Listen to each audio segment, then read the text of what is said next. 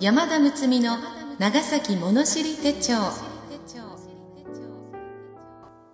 この配信は エヌオーシー 長崎卸センターメンバー手塚商事株式会社のご協賛により エヌオーシー 長崎卸センター エヌオーシーエス 長崎卸センターサービスがお届けいたします。この番組は郷土史家として著名であった故長島昭一氏により昭和の時代 エヌビーシー 長崎放送で延べいちまんかいにわたりラジオ番組として放送された内容を同社が編集発刊した長崎物知り手帳全さんかんをテキストとし、故長島氏のご遺族および エヌビーシー 長崎放送の許諾をいただき、今年春のシリーズに続き前回のじゅうごわに加えてさらにじゅうわを続編として各週のペースで追加配信してまいります。また適宜番外編を配信する計画です。今回はだいじゅうきゅうわ春雨の巻をお送りします。読み手は歌の種でありたい歌種の山田睦美です。しばらくの間お付き合いください。原作である長崎物知り手帳だいいっかん長崎講談、いわゆる世間の噂、評判、風説について書かれた章から春雨、平山露光のことのふたつをエピソードを合わせ春雨の巻としてお送りします。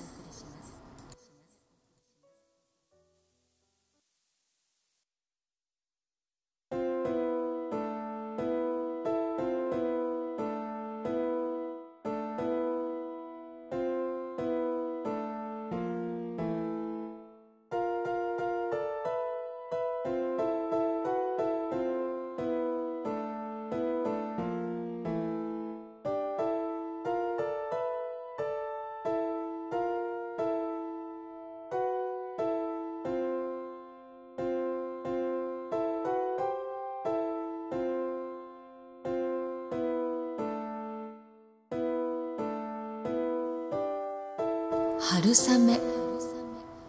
は春雨に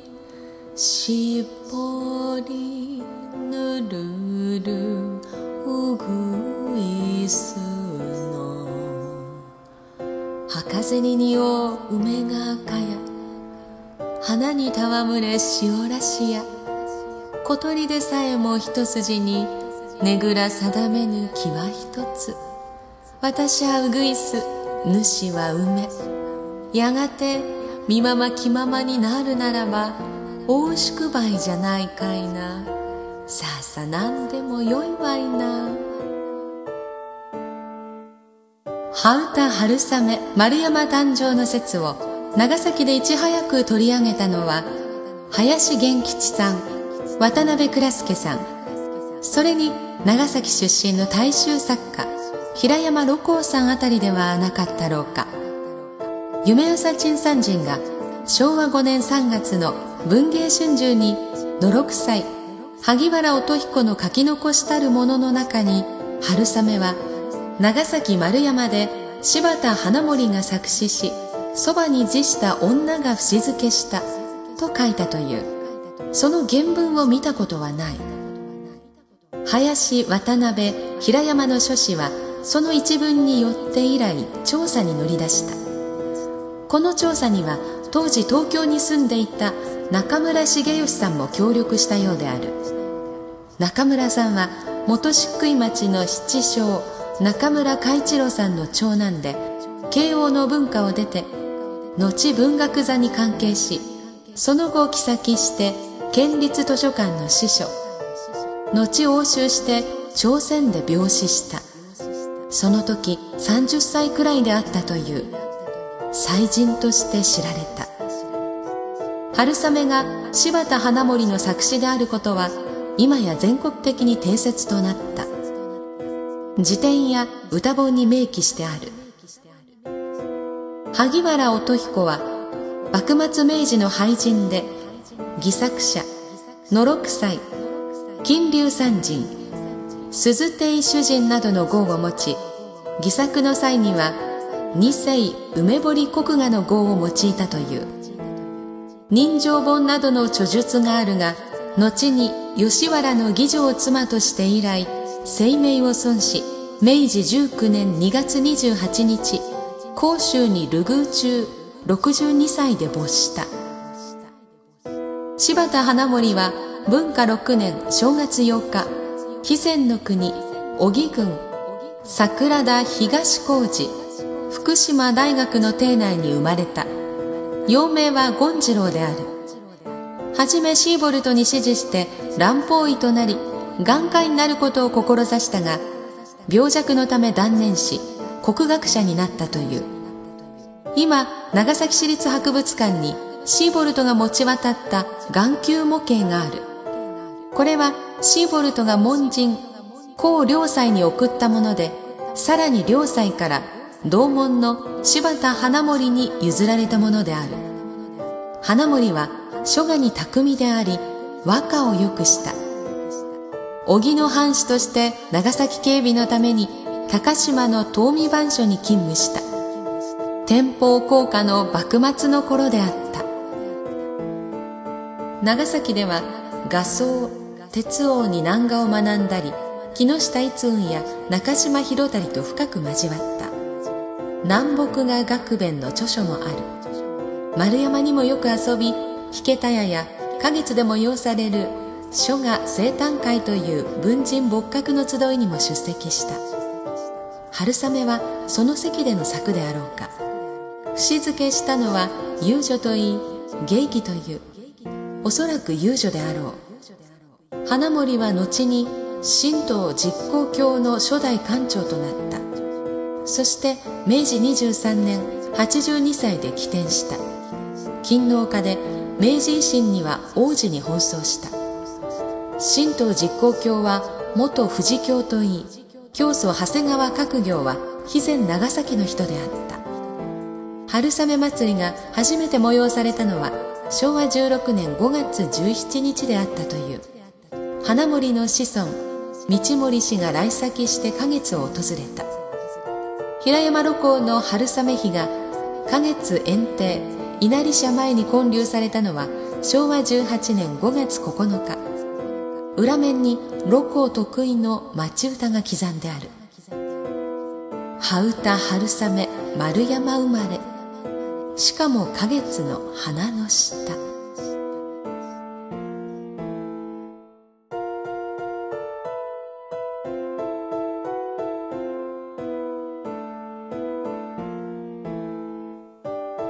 平山露光のこと。平山露光、本名宗吉、昭和の初め長谷川信などとともにいわゆる大衆文芸の先駆けをした。しょうわにじゅうはちねんしがつじゅうはちにち、ななじゅういっさいで亡くなった。水人で郷土長崎を機会あるごとに紹介した。その少年時代を描いた東人戦は名作として知られるが、日清戦争前後の元籠町、館内、新地一帯を目の当たりに見るような雰囲気を持つ作品。全編滑らかな長崎弁で綴ったもの。西南戦争、出島、今用原始章、下流上話など多くの作品を残したが、流麗な筆で文壇の得意な存在であった。じゅうきゅうさい、長崎市立商業学校を卒業。満州に渡り、後宮古新聞の記者となる。下流会の裏表に通じ、艶だめを物し、その道の通人と言われた。くんちのしゃぎりの音を思い出すと、いても立ってもおられぬ長崎人の一人で、くんちの頃にはちょいちょい長崎に顔を見せた。あれは確かしょうわよねんのくんちの時であったろうか。長谷川信也、甲賀三郎を無理やり長崎に引っ張ってきて、長崎くんちを見せて、露光は大いに自慢した。桜町の長崎商工会議所でさんにんの講演会があって、露光が嬉しくてたまらないといった顔で、わざと長崎弁で話したのが印象に残る。しょうわにじゅうろくねん、大鳩町がくんちの奉納踊りに、ボサ上げを出したが、その企画は露光であった。この時の帰郷が最後であった。オランダ好みと唐好み、先祖先祖の足の跡。六甲の本領は小説ではなくて、むしろ小唄、都々逸にあると言った人があるが、彼は多くの小唄、都々逸を作り、町唄と称してその普及に努めた。泣いて笑うて人生ごじゅうねん、旅した故郷の夢枕、たった一筋情けの道は二人で通った恵方道。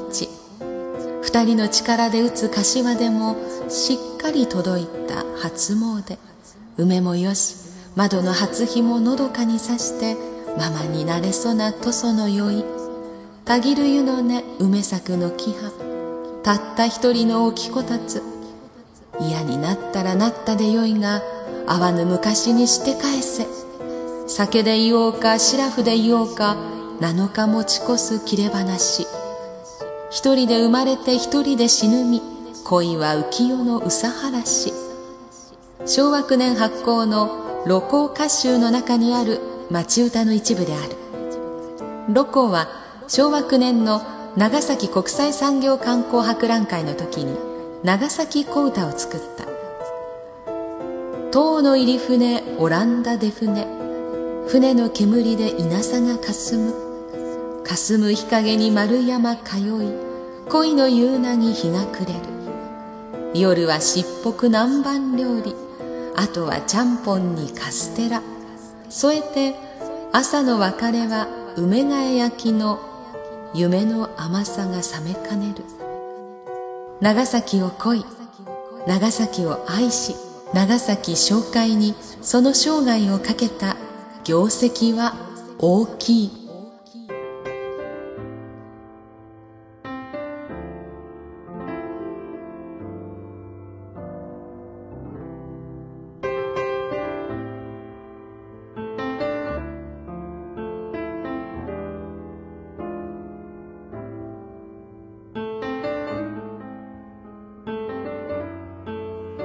今回は エヌオーシー 長崎卸センターメンバー手塚商事株式会社のご協賛でお届けしております。手塚商事株式会社は、生活を豊かに楽しくする家庭日用品総合卸商社として、長崎本社を中心に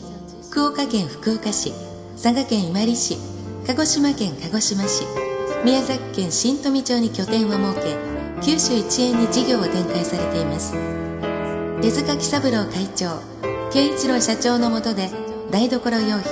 清掃用品、トイレ用品から家電製品の日用品、健康・介護用品について企画提案、自社ブランド開発など、メーカーとお得意様との商売の架け橋になり、地域に根付いた営業展開を図るをモットーに営業活動を行っておられます。詳細はホームページ